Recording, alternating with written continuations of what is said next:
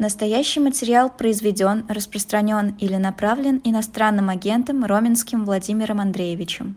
Начинали мы ничего. с тобой, ты требовал 10 тысяч лайков, сейчас ты уже просишь 5 тысяч лайков. Ну ничего, сейчас ну, Нина Хрущева нам поднимет с тобой а, количество лайков срочно. Я прям, я уверена, что так и произойдет. Тем более, что я уже ее, ее вижу, политолог, профессор университета School Нина Хрущева к нам присоединяется. Нина, здравствуйте. Здравствуйте. Я только, да, я только скажу, что через пять минут мы должны будем прерваться на рекламу, да, чтобы мы все были на всякий случай э, готовы. Реклама – это хорошо.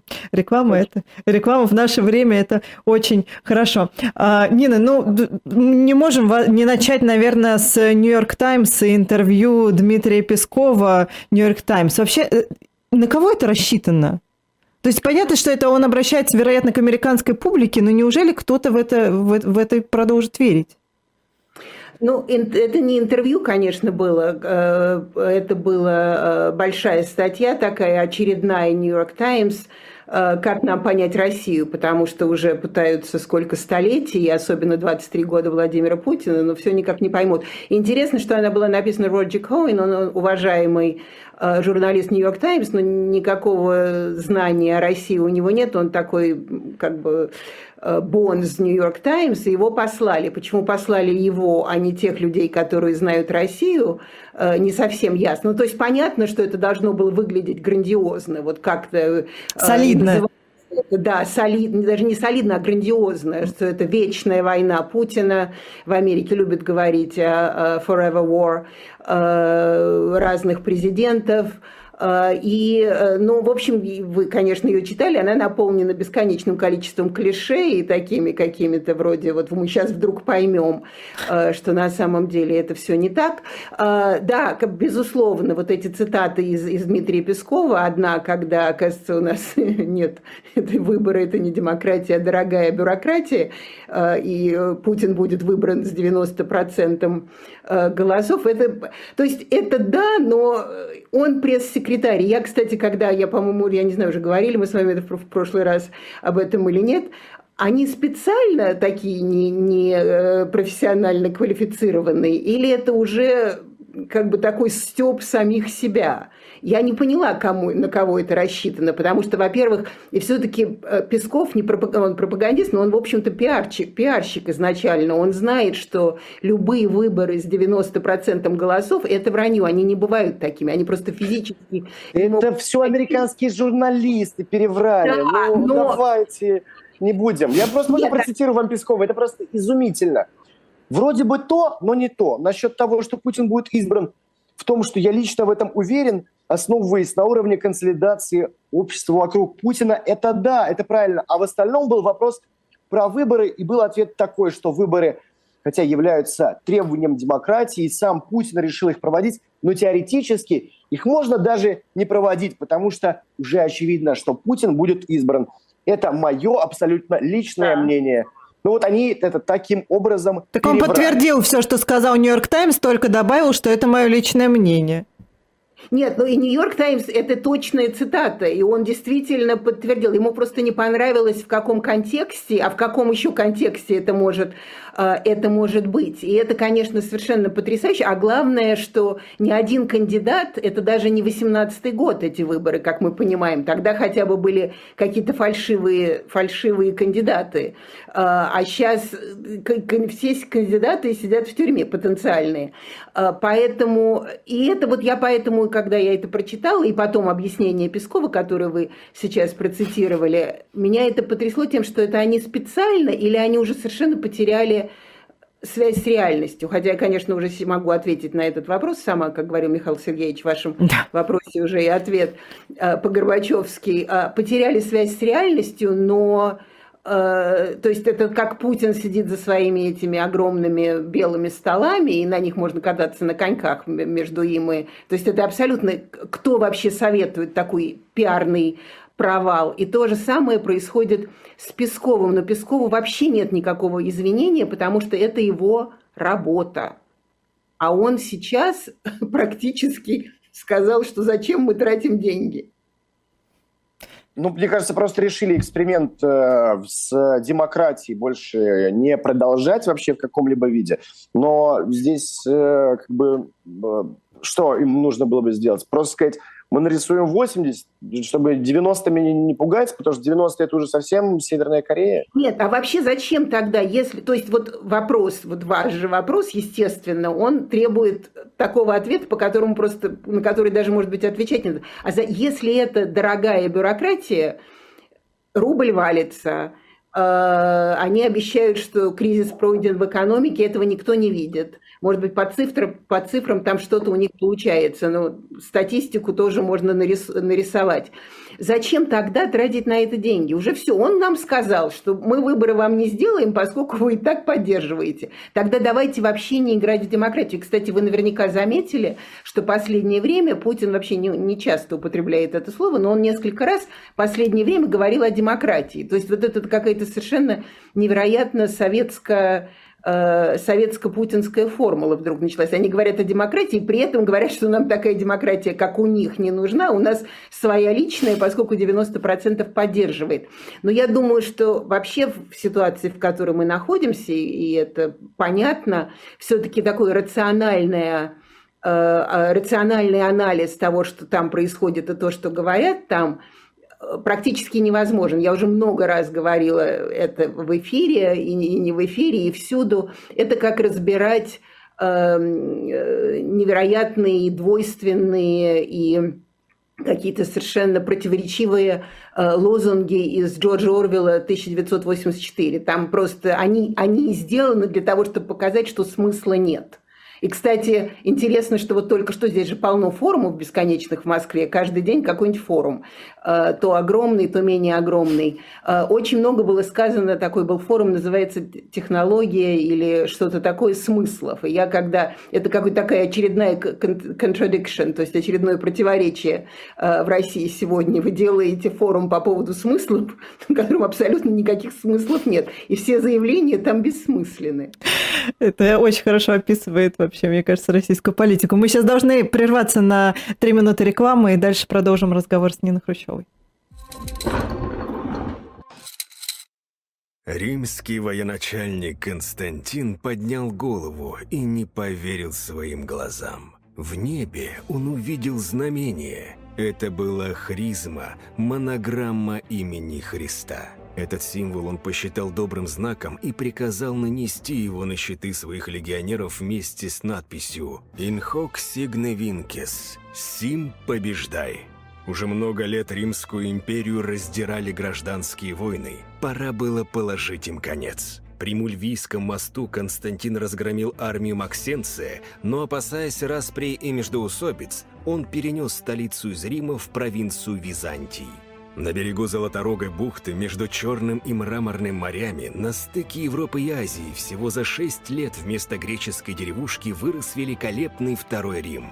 Он ничем не уступал первому, зато выигрывал в расположении. Этому блистательному городу суждено было стать жемчужиной ни одной империи – Константинополь, Царьград или Стамбул во все времена играл важную роль в мировой истории. Не раз он становился городом, где можно обрести новый дом и укрыться от геополитических бурь. В начале 20 века Стамбул принял белых иммигрантов, покинувших Россию после революции, а в конце – граждан разрушенного Союза. Вот и сегодня Турция – одна из немногих стран, которые еще выдают гражданство за инвестиции россиянам. Получить паспорт Турецкой Республики можно за покупку недвижимости в стране от 400 тысяч долларов. Это отличный вариант для сохранения капитала и выгодная инвестиция, ведь рынок турецкой недвижимости растет с каждым днем. Кстати, через три года ее можно выгодно продать, высвободив капитал без потери статуса гражданства. Правда, такие лояльные условия могут измениться в любой момент.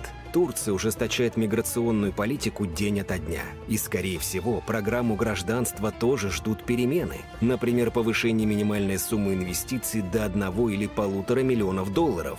А в Турции законы принимаются стремительно.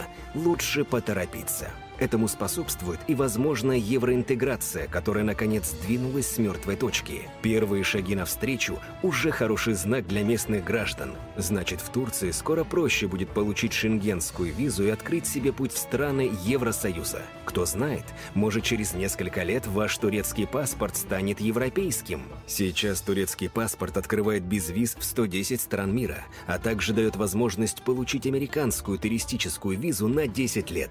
С ним намного проще открывать зарубежные счета, да и в целом избежать множества ограничений. Сегодня альтернативное гражданство – это инструмент сохранения привычного уровня и качества жизни.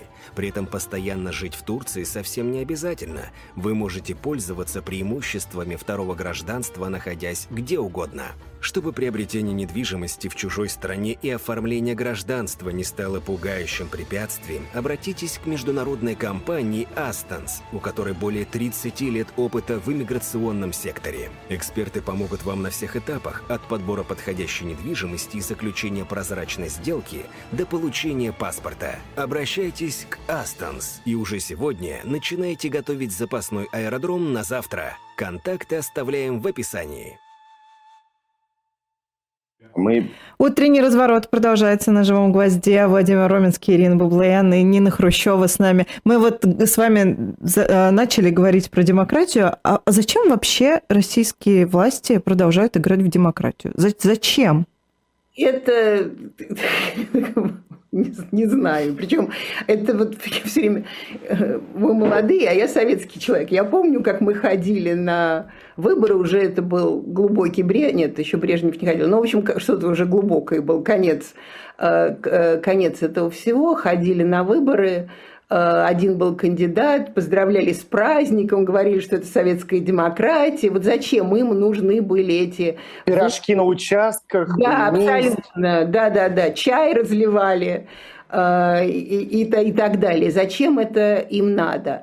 И мое объяснение, потому что, в принципе, уже Путин точно мог давно уже, после 18 года уже можно все, особенно 20-го, когда была эта конституционная э, буча, уже можно было просто все закрыть и перестать во, во что-нибудь играть. И они, в общем-то, и закрыли, и перестали играть, потому что сейчас же обвиняют э, в иностранном агентстве и всем остальном, за критику государственного строя. С каких пор критика государственного строя в демократии или вообще даже в сравнительно не э, тоталитарном государстве является преступлением? А Слушайте, здесь... ну хорошо иноагентство, а то могут и экстремизм пришить. Я про это и говорю, да, что это иноагентство, что, то есть, в принципе, это становится преступлением, и там к нему можно привязывать неважно что, все что угодно. И мое единственное объяснение, что поскольку Россия географически географический мутант, она и в э, своем политическом сознании мутант. То есть ее социальная культурная жизнь, она, в общем, западная социальная культурная жизнь, а ее государственная жизнь – это монголо-татарская ига,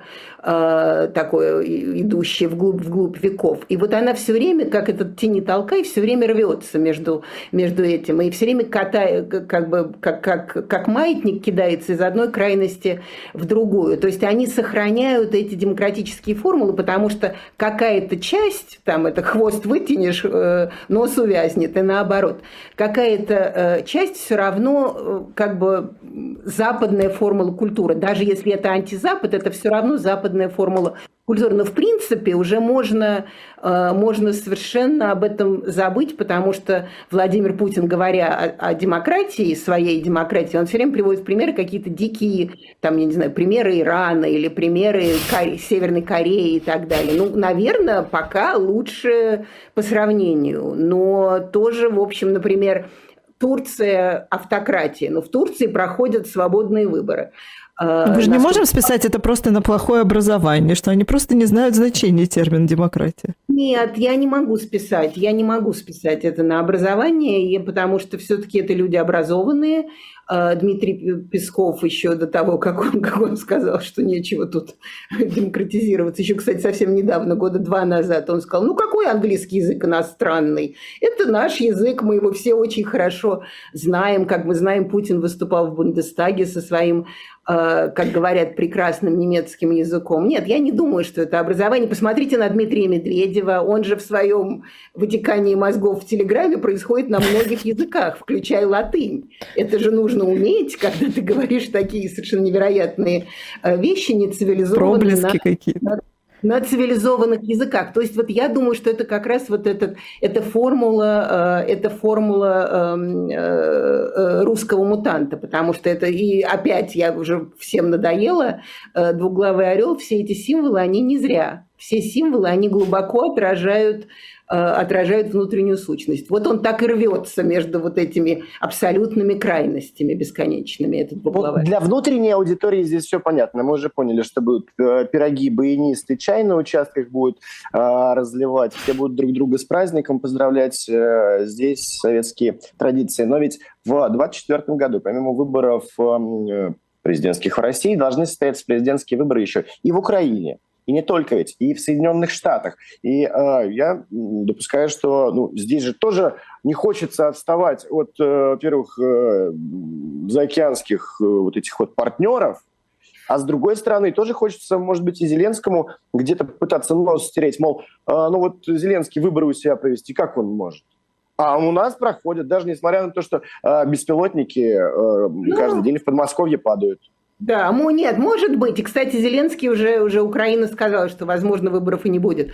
А, так что это а, может быть. Но я думаю, что это больше а, такая выборная, а, выборная инерция, потому что одной рукой есть Конституция, по которой Путин. Зачем, если у вас нет выбора, зачем вы вообще тратите, тратите, тратили деньги и время на то, чтобы утвердить новые два срока, обнулять, занулять, что там Валентина Терешкова делала, помните, предлагала Конечно. еще что-то и так далее, и так далее. Нет, это я думаю, что это вот все процесс этой как бы гипотетической русской культуры, в том смысле, политической культуры тоже, в том смысле, что она себя представляет определенным образом. И в этом представлении у нее должны быть выборы, что это, э, как говорится по-английски, шем, то есть абсолютно, я не знаю, как будет шем, это абсолютный подлог или, или что-то, это не имеет значения, потому что когда начнут говорить, что это подлог, начну, здесь будут говорить, что это не ваше дело, это вот мы, значит, так у меня все время голливудские примеры были. Был такой фильм когда-то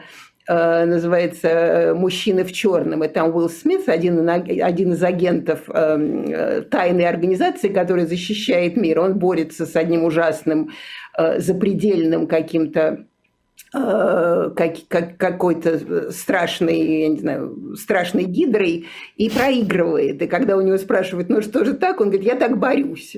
То есть вот как бы мы так голосуем. Это для Путина, скажет, а если ему будут говорить, что так не голосуют, если вы делаете демократию, так не голосуют, он скажет, «А, вы вмешиваете или не он скажет, э, Песков скажет, Медведев скажет, Мария Захарова скажет, вы вмешиваетесь в нашу, э, в нашу государственную жизнь. То есть это вот такие какие-то э, декорации, это э, ритуалы, от которых, несмотря на уже, в общем, грядущий тоталитаризм, э, Кремль отказаться, по-моему, до сих пор еще не готов.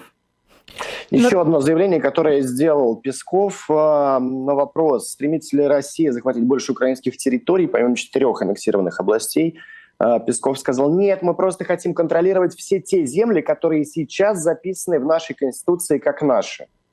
Это было гениально. Которые они сейчас не контролируют. Которые, да, да, они не контролируют, но записаны. Хотя бы что, ну там что-то. Это было гениально. И если бы, вот если бы верить Пескову, то есть если, например, как бы понимать, что он говорит про 90%, и там будут выборы, и, то есть будут, э, как это называется, будут бюрократии, дорог, дорог, будут, будет процесс дорогой бюрократии, э, в общем, это как бы должно дать какие-то надежды на что-то. Потому что если это forever war, то есть навсегда война, то э, дальше она будет, будет больше и больше поедать э, людей, поедать, э, уничтожать людей, поедать э, ресурсы и так далее, и так далее. То есть э, хотя бы, возможно, он нам сказал, что если Россия не, см- не может движет, двигаться дальше, она не будет убивать все на своем пути, чтобы двигаться дальше.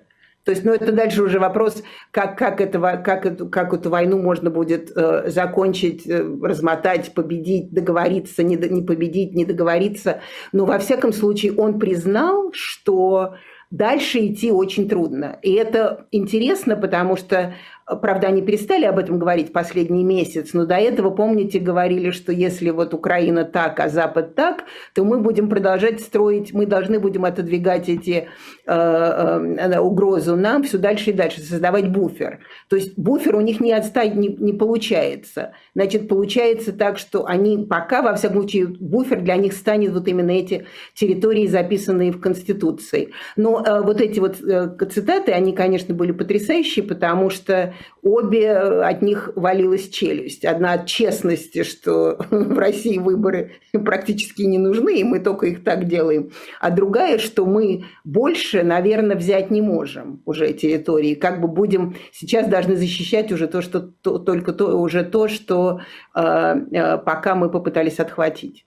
Слушайте, а на вот эти Причем, вот кстати, все заявления... Он, он, он раньше-то говорил, он, мне казалось, другое, Ира, прости, ради бога, что, э, по-моему, он же сам говорил, что вот противников войны у нас, ну, процентов 20, он говорил. Теперь с новыми цифрами это как-то не бьется. И неужели за вот время проведения специальной военной 10% операции... 10% переубедили. Да. Нет, ну, во-первых, процитирую Путина, раз мы уж э, цитируем Пескова, поцитируем его начальника. Помните, он когда-то, и даже несколько раз он говорил, что Песков иногда такую пургу гонит. Вот он Песков, он гонит все больше и больше пурги бесконечной. Поэтому я, э, как сказать, я его внимательно слушаю, но он, очевидно, э, просто в абсолютной темноте э, кидает кулаки, куда ему возможно сейчас. И уже тоже, как вот с этими белыми столами, теряет э, ориентацию в пространстве. То есть они действительно сейчас все уже говорят вот эта консолидация вокруг э, вокруг президента, она же тоже растет. Сначала, помните, была консолидация 70%, потом 80%, а сейчас она уже стала, э, стала 90%. Ну, к выборам 100 будет. Да, к выборам будет 150, да какой 100? 150, да. 100. Что, я 146 хорошая цифра еще была такая. Ну, ну там, да, поэтому, поэтому, в общем, конечно, вот этот наш э, как бы рациональный анализ, он уже сюда не подходит, потому что они открывают рот, а дальше что оттуда вылетит, это знает, они, по-моему, не знают. Вот они, кстати, это все мне напоминает Дональда Трампа, потому что когда он был президентом, можем тоже про это поговорить. Поговорим, да, сейчас, минут да. через пять. Когда он, когда он открывал, открывал рот, было понятно, что даже он сам не знает, что он скажет. И вдруг, ух, и столько всего, и столько всего противоречивого. Вот это примерно такая формула государственности, когда они действительно уже не думают о том, что это государство, они только думают о том, что скажет вот, вот этот, который, которого поддерживают на 90%, и который, конечно, конечно, главный решатель всего, но главный не отвечатель ни за что. Но на прошлой неделе еще, помимо вот этих громких высказываний Дмитрия Пескова, о которых сейчас Володя а, говорил, там еще и секретарь Совета Безопасности Николай Патрушев давал интервью, правда, не иностранным медиа, а, а российским, но наговорил там э, тоже какого-то безумства о том, что Запад, значит, подталкивает Финляндию, чтобы карельский вопрос как-то решить. Ну, понятно, что мы над этим как-то с издевкой говорим, да, и не воспринимаем это всерьез. А на Западе воспринимают всерьез. Они же продолжают, тем не менее, с Песковым разговаривать, как с официальным лицом. Я понимаю, почему журналисты обращаются. То есть они воспринимают вообще всерьез то, что им говорят, или нет? Ну, вообще всерьез трудно это воспринимать. Э, вот, например, когда Медведев начал выступать, Э, уже не про то, что свобода лучше, чем не свобода, а наоборот, что не свобода лучше, чем свобода, конечно... Про понач... хрюкающих подсвинков, вот это вот?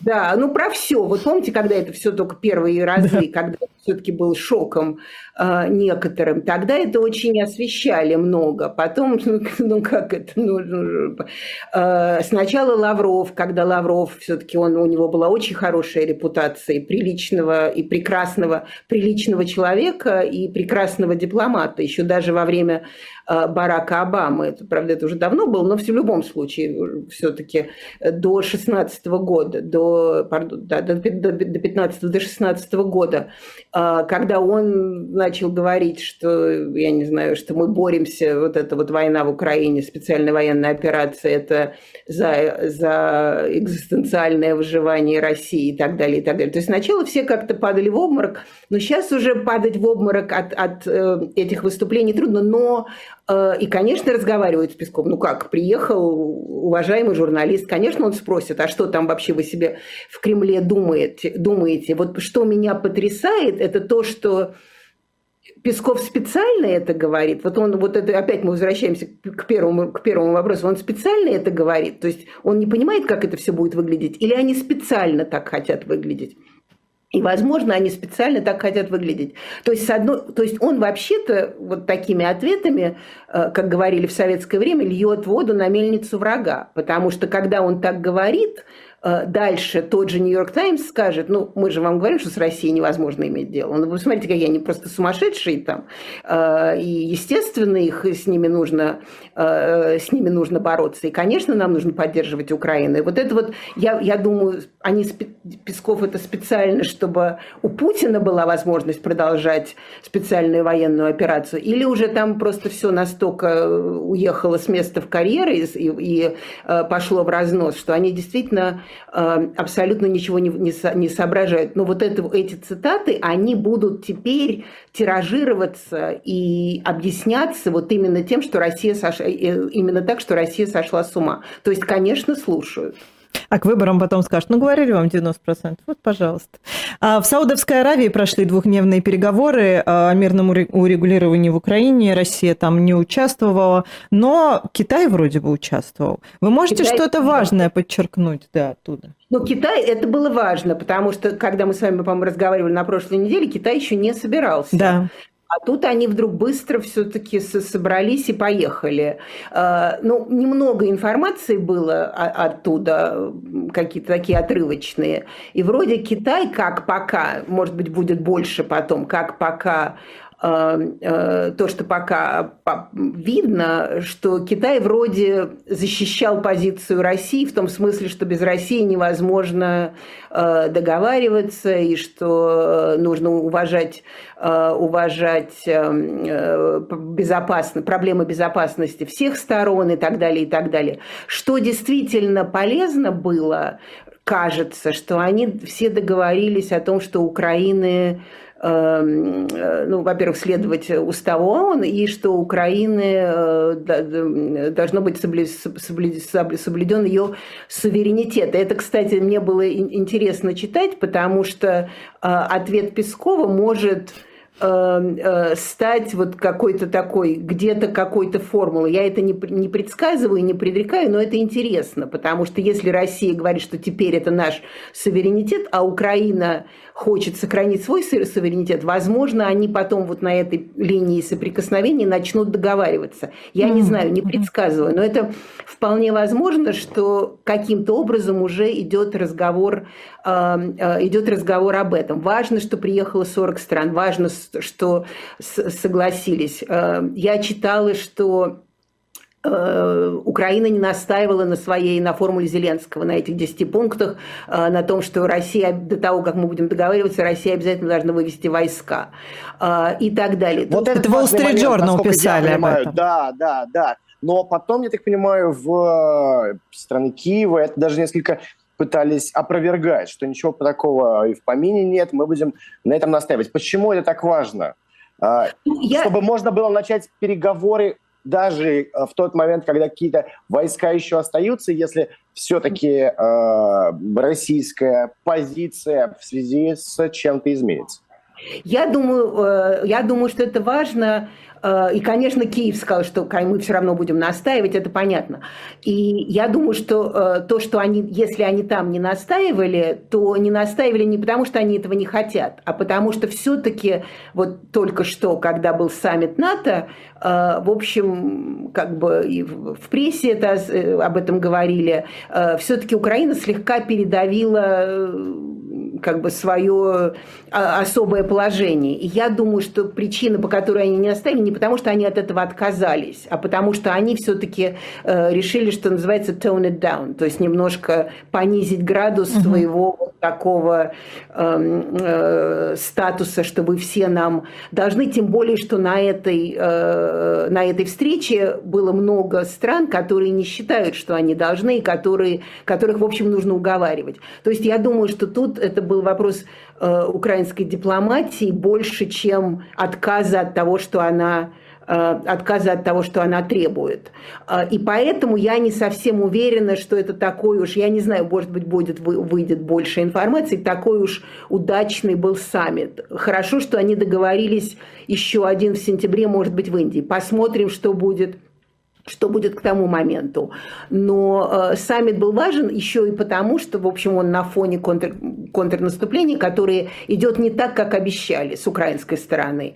Э, и саммит был нужен, чтобы показать, что да, Украина по-прежнему э, не только в, э, в разговорах мира, но и даже мировые лидеры, которые, в общем, с Зеленским э, сами не встречаются, тем не менее, отдельно не встречаются, тем не менее приехали туда поговорить о, о мире. И в этом этом, и вот именно в этом конкретно это успех этого саммита. Вообще вот эта вот фраза каждый раз, э, что контрнаступление идет не так, как э, хотелось бы кому-то там, это вообще всегда звучит очень цинично, и это очень часто появляется в американской прессе.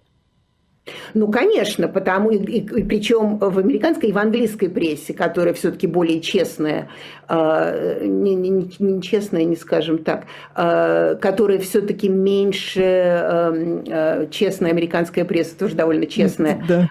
Как, как сказать? Как Прямолинейные? Сказать, не прямолинейные, не прямолинейные, а более основано, а менее основано на эмоциях, mm, скажем. Okay. Mm-hmm. А, то есть менее основано на идеологии, что вот, значит, Россия такая, и мы об этом должны писать. Это не значит, что они искажают факты. А британская пресса все-таки более британская, то есть более размеренная в этом смысле. А, и э, выш... там уже выходило несколько статей а, и несколько комментариев про то, что э, Украина вот за эти два месяца потеряла огромное количество людей, очень много раненых, бесконечное количество раненых, и там даже было сказано, что такого количества раненых не видели со времен Первой мировой войны, потому что так как Украина контрнаступает, не наступают с, первой, со, со времен Первой мировой войны. То есть вот идут без всякой поддержки с воздуха идут, э, идут вперед практически на, э, э, на мины. И, в общем, это, с моей точки зрения, в определенной степени такой уже лицемерный анализ, что называется after the fact, то есть после факта. Потому что Украина пошла на контрнаступление, чтобы доказать, что ее следует поддерживать. Далее ее же, это же всем известно, и они сами об этом говорят, им совет советуют э, западные генералы, якобы очень, э, э, очень хорошо знающие, как воевать войну. Так хорошо, вы их отправили на контрнаступление, или, во всяком случае, их не отговаривали от контрнаступления. А теперь оказывается, что они на это были обречены, и даже в одной статье кажется, американской, я сейчас не помню, а, было сказано, нет, в английской, было сказано, что, конечно, мы и не ожидали, что контрнаступление будет а, потрясающим, но мы надеялись на украинскую смекалку. Ну, ребята, это просто совершенно, просто вообще хамство, с моей точки, военное хамство по отношению к той стране, которую вы поддерживаете. Ну, хорошо, вы дали им оружие, но вы, значит, что знали, что у них это не получится? Ну, во-первых, дали не столько, сколько просили. Да, и, и не получится так, как предполагалось. То есть, в общем, тоже такой э, э, интересный момент западный, на котором, кстати, если Песков нам, ну, во всяком случае, наверняка в какой-то момент мы услышим от Медведева, он э, на этом сыграет. То есть они будут э, муссировать лицемерие Запада э, направо и налево и... Э, и, и, и каждую минуту. Ну, в общем, если бы я была на украинской стороне, я бы была очень, очень как бы расстроена вот такой, э, таким описанием, э, таким описанием вот этого контрнаступления, что, оказывается, мы другого и не ждали, и вообще так не воюют с Первой мировой войны. А вы, советники, почему не подсказали? А чем ближе к выборам американским, тем больше вот этот вопрос украинский и контрнаступление будет звучать? Ну, наверное, потому что уже были, э, вот CNN сделала, э, сделала опросы, уже 55%. Это много, все равно много. 55% э, считают, что нужно поддерживать, что уже не, не, что не нужно, что не нужно, мы достаточно и так делаем, больше не надо. 55%? То есть большинство? Большинство.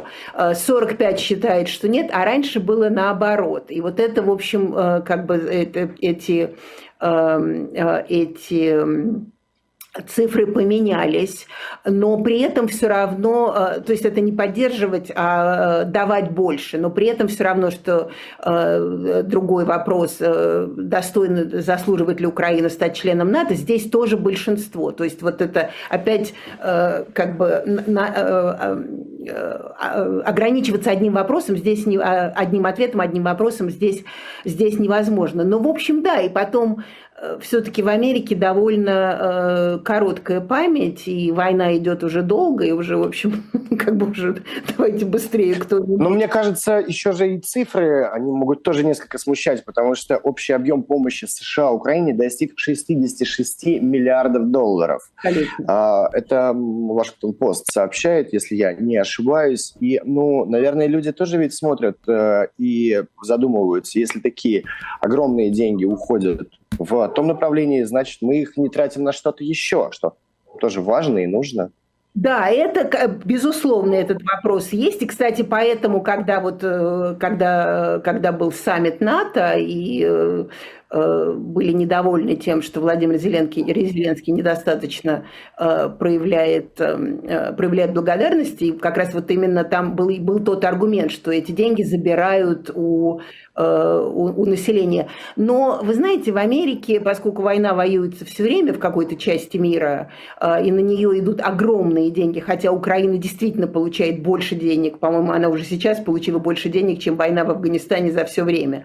Не хочу врать, но, по-моему, там общем, какие-то близкие цифры, то, э, в общем, как бы да, это есть этот вопрос, но в Америке важна идеология демократии, это идеология, которая э, всех подпитывает, и, э, в общем, риторика этого существует и очень популярна, и поэтому как бы риторика, что мы защищаем демократию в Европе, это это важный, важный критерий для для поддержки Украины. Но вопрос даже не в этом, не в том, что разочаруются в Украине, дело не в этом, а дело в том, что, опять же, маленький, э, эм, э, маленький отрезок внимания. И сейчас, когда особенно, слушайте, Трамп баллотируется практически из тюрьмы, то это же какая история. То есть Украина здесь, безусловно, будет уходить немножко на второй план. Ну, раз вы про Трампа вы сами заговорили про Трампа, да, который баллотируется, баллотируется практически из тюрьмы. А, ну, расскажите нам последние новости. Ну, он мой неужто посадят, правда?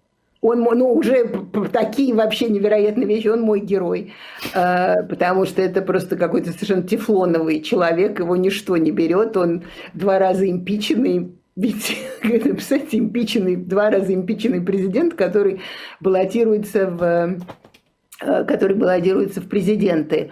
Э, он сейчас, вот последний, он, наверное, я не знаю, вы уже об этом говорили, э, он требует, чтобы сменили судью, который его судит в Вашингтоне, потому что это судья еще поставленный Бараком Обамой, судья, который давал самые большие, э, самые большие sentence, как будет, самые большие сроки э, тем, кто участвовал в восстании, не знаю, как оно правильно называется, восстании 6 января, и Трамп считает, что он не, не получит справедливого, справедливого суда. Но то, что уже там идет три процесса минимум политических, это, конечно, тоже совершенно невероятно.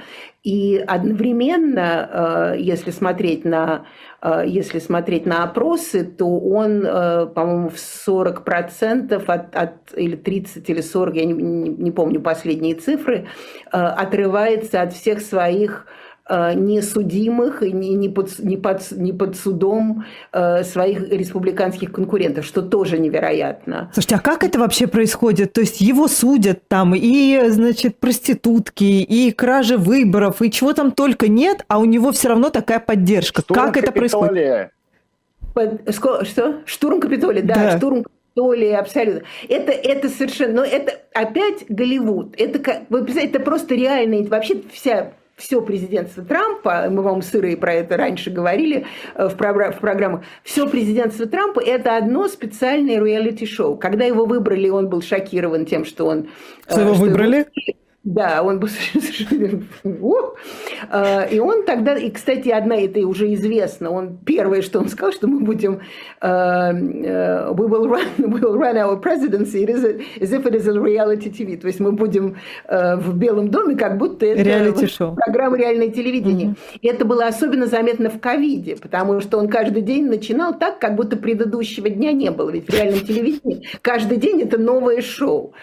И сейчас это новое шоу. А когда Трамп говорит своим республиканским людям, э, он им говорит, э, меня демократы зажимают, потому что я, то есть, ну как, представляете, ваша партия говорит, э, ваш президент говорит так, конечно, вы будете верить своему президенту, и вы не будете верить вы не будете верить противоположной стороне. И еще, по-моему, очень важная здесь, здесь черта его – это такой как бы шоу-мачизм, вот такой абсолютно такое. Он, конечно, он, он не, соревнуется, помните, Владимир Путин со своими...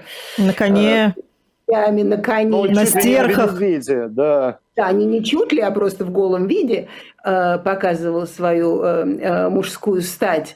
Э, у Трампа совершенно другая, эм, э, другое мачизма. Мачизма богатства, мачизма, вот я вам, если вы что, то я вам обратно скажу. То есть вот такой абсолютный тип Эм, э, тип американского бизнесмена. В 80-х годах такие было очень много голливудских фильмов, где вот такие, один из них Майкл Даглас сыграл такого героя, когда он вам сейчас все скажет. Это вам не важно, что вы не бегаете по 100 э, километров в день, вам важно, что вы своего оппонента сейчас обдурите и получите 100 э, миллионов долларов. И вот это, конечно, я помню еще, когда его выбрали в 16 году, я говорю, все хотят, все хотят иметь золотой туалет. Трамп говорит, если вы будете как я, у вас у всех будет золотой туалет. Но кто не пойдет за золотой туалет? Помните у Януковича, когда его э, вы, выгнали из Батон.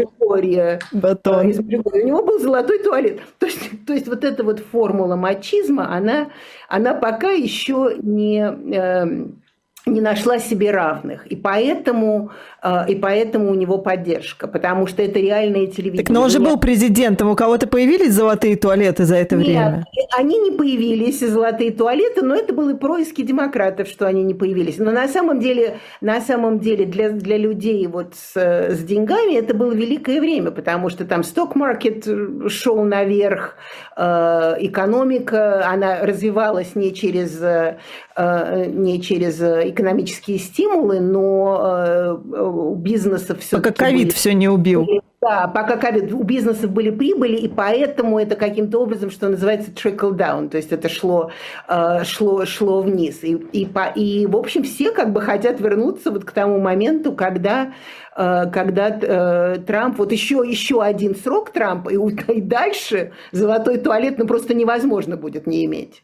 А ему не могут вот эти все э, его уголовные дела помешать непосредственно в выборах участвовать? Могут, могут, но, как мне сказал один мой знакомый, корреспондент Блумберга, замечательный э, писатель Бобби Гош, он сказал, я говорю, ну, может, он не будет участвовать этой тюрьмы? Он сказал, ты что, с ума сошла? Его посадят, он будет, э, э, run, э, он, он будет делать свою избирательную кампанию из тюрьмы он будет каждый день выходить в эфир и рассказывать что-нибудь. И это, кстати, э, даже про это уже написали несколько таких fictional художественных формул, статьи, ну, интересные статьи, смешные, э, насчет того, что он будет как бы из тюрьмы выглядеть хорошо, а Джо Байден, ну, он не молодой человек, ему не, не очень удобно ходить и так далее. Он будет даже как бы из тюрьмы э, выступления Трампа будут выглядеть лучше, чем живые выступления Джо Байдена, потому что, конечно, у Байдена, я думаю, будут трудности вот с компанией.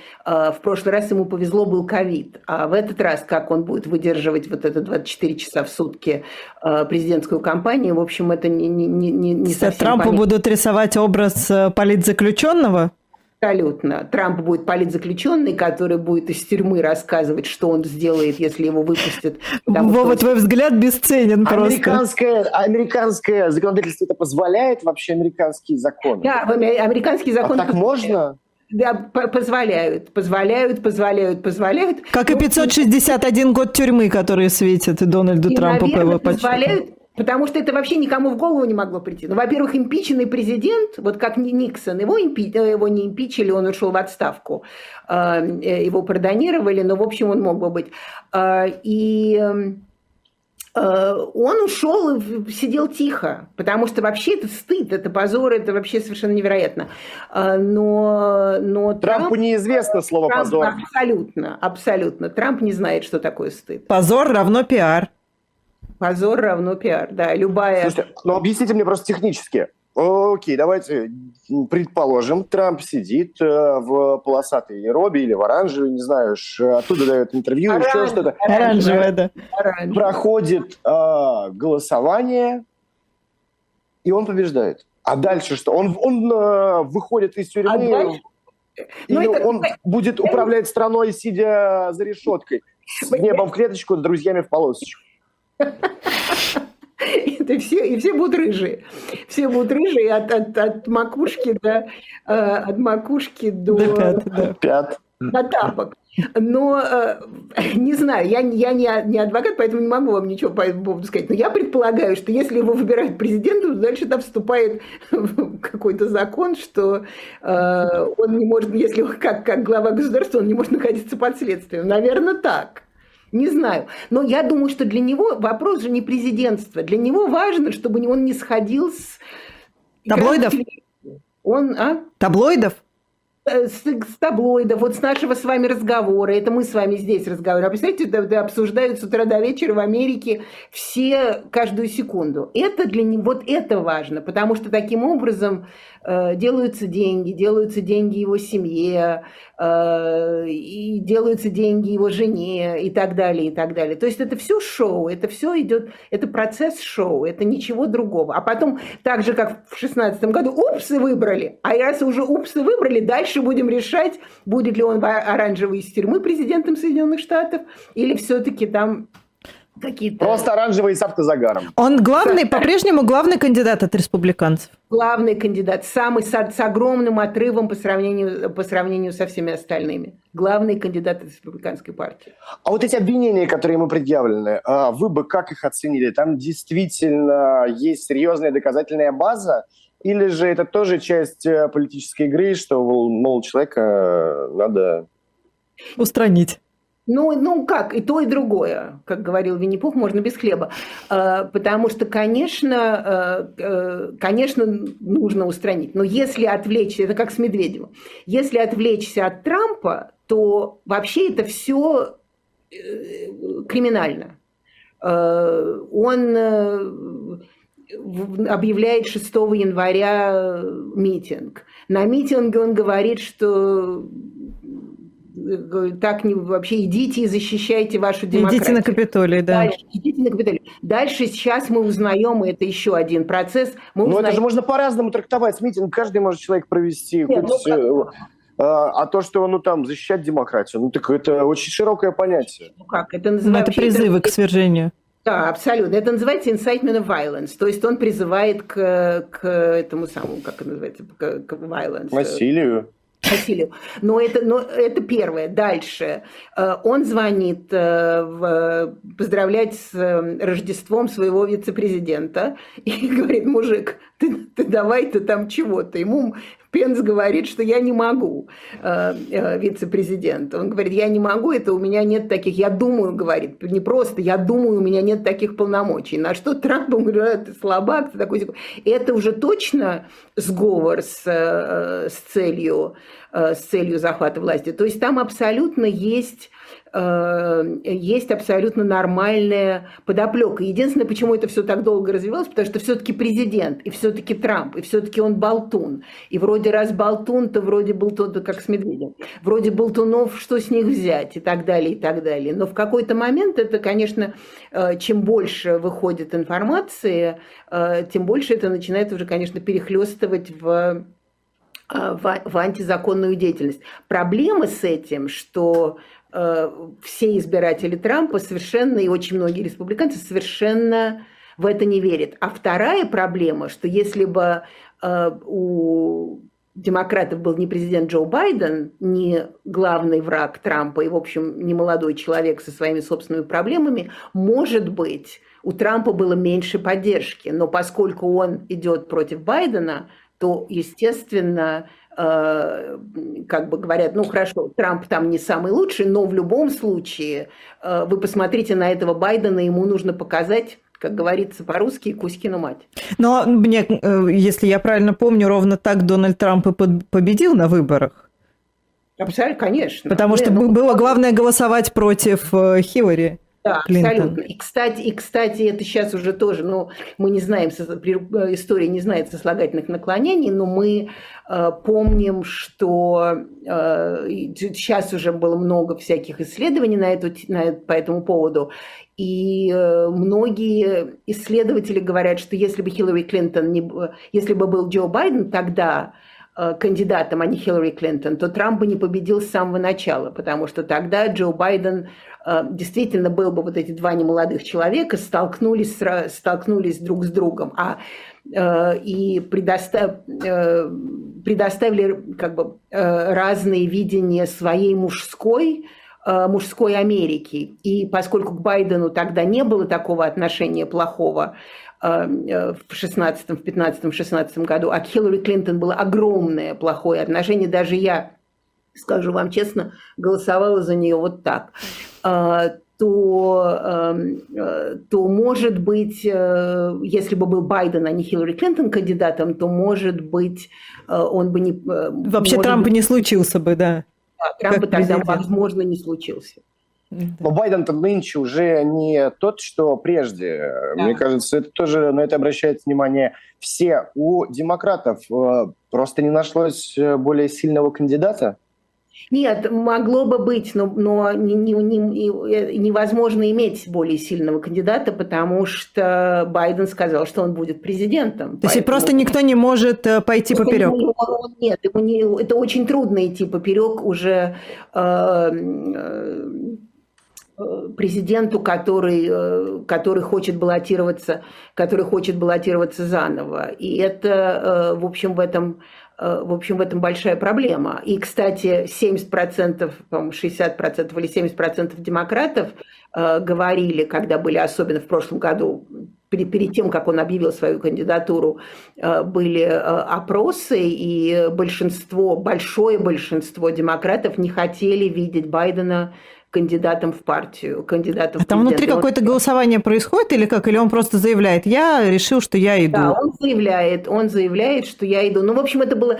Я, в общем, я как-то не, никогда не сомневалась, что он, пойдет, что он пойдет. И вот эти вот были тогда байки, я не знаю, если вы помните, наверняка помните, что э, он потом отдаст все Камале Харрис. Да, да, да. Это все было ерунда, потому что Байден шел к этой своей должности президентской, к, это, к этому своему э, посту 40 лет. И он вдруг сейчас бум, он говорит, а, я думаю, что я думаю, что я этого не хочу.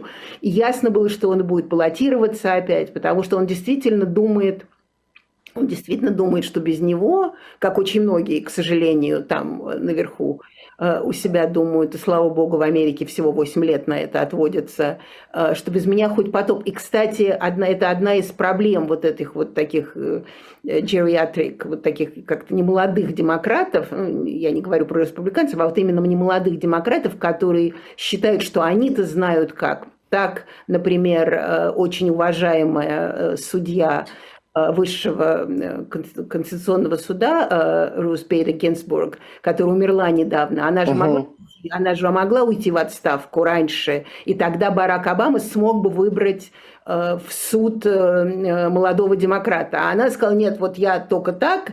Они бы все, все демократы бы голосовали так, как она. А она решила, что она вот последняя царица этого, э, этого суда не ушла, умерла, и, и Трамп назначил, то есть практически теперь Конституционный суд принадлежит республиканцам. То есть uh-huh. это вот такой хубрис, э, я не знаю, как, я не знаю, как это будет хубрис по-русски, э, такое как бы само, э, самоощущение величия, оно свойственно вот тому поколению, э, тому поколению эм, э, демократов. И мы это видим не первый раз, и это, кстати, подводит, в определенной степени подводит Америку. И, кстати, если значит, Байден идет э, на, на выборы, да, как известно, он пойдет же с Камалой вместе в команде. Может быть, вот второй шанс он дается очень непопулярной Камале Харрис. Да, и я, кстати, думаю, что здесь тоже, в общем, э, я не знаю, насколько хитрая, но политическая игра, потому что все думали, что он ее сменит, так как она непопулярна, и, в общем... Но нет. Понятно. Он ее не смел. Я думаю, что он ее не смел, чтобы выглядеть лучше на ее фоне. То есть он ее таким образом сдает. Какой кошмар. Поскольку она так не популярна, то он вроде вот... А вот он Джо Байден, и это, э, надо сказать, в общем, такая, эм, такое некоторое лицемерие в этом. Приходят рассылки, Байден-Харрис, Байден-Харрис, Байден-Харрис, но понятно, что поскольку ее вообще не видно, и мы не знаем, что она делает, то есть он таким образом выглядит лучше на, э, на, этом, э, на этом фоне, что, опять же, по-моему, не хорошо для Соединенных Штатов.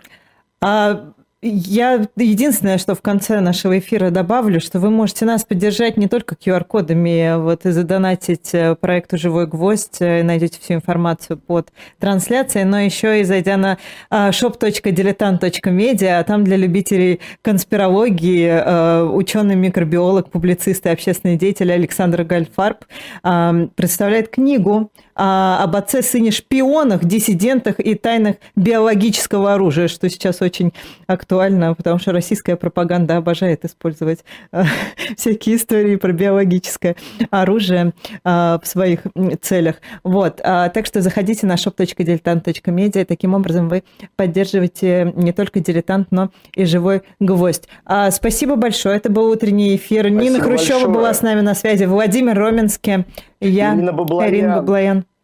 Отдельная благодарность тем, кто ставил лайки. И, конечно же, напоминаю, под конец не забывайте подписываться на «Живой гвоздь». Для этого кликайте на колокольчик. Спасибо. До свидания. Всем пока. Всего доброго. До свидания.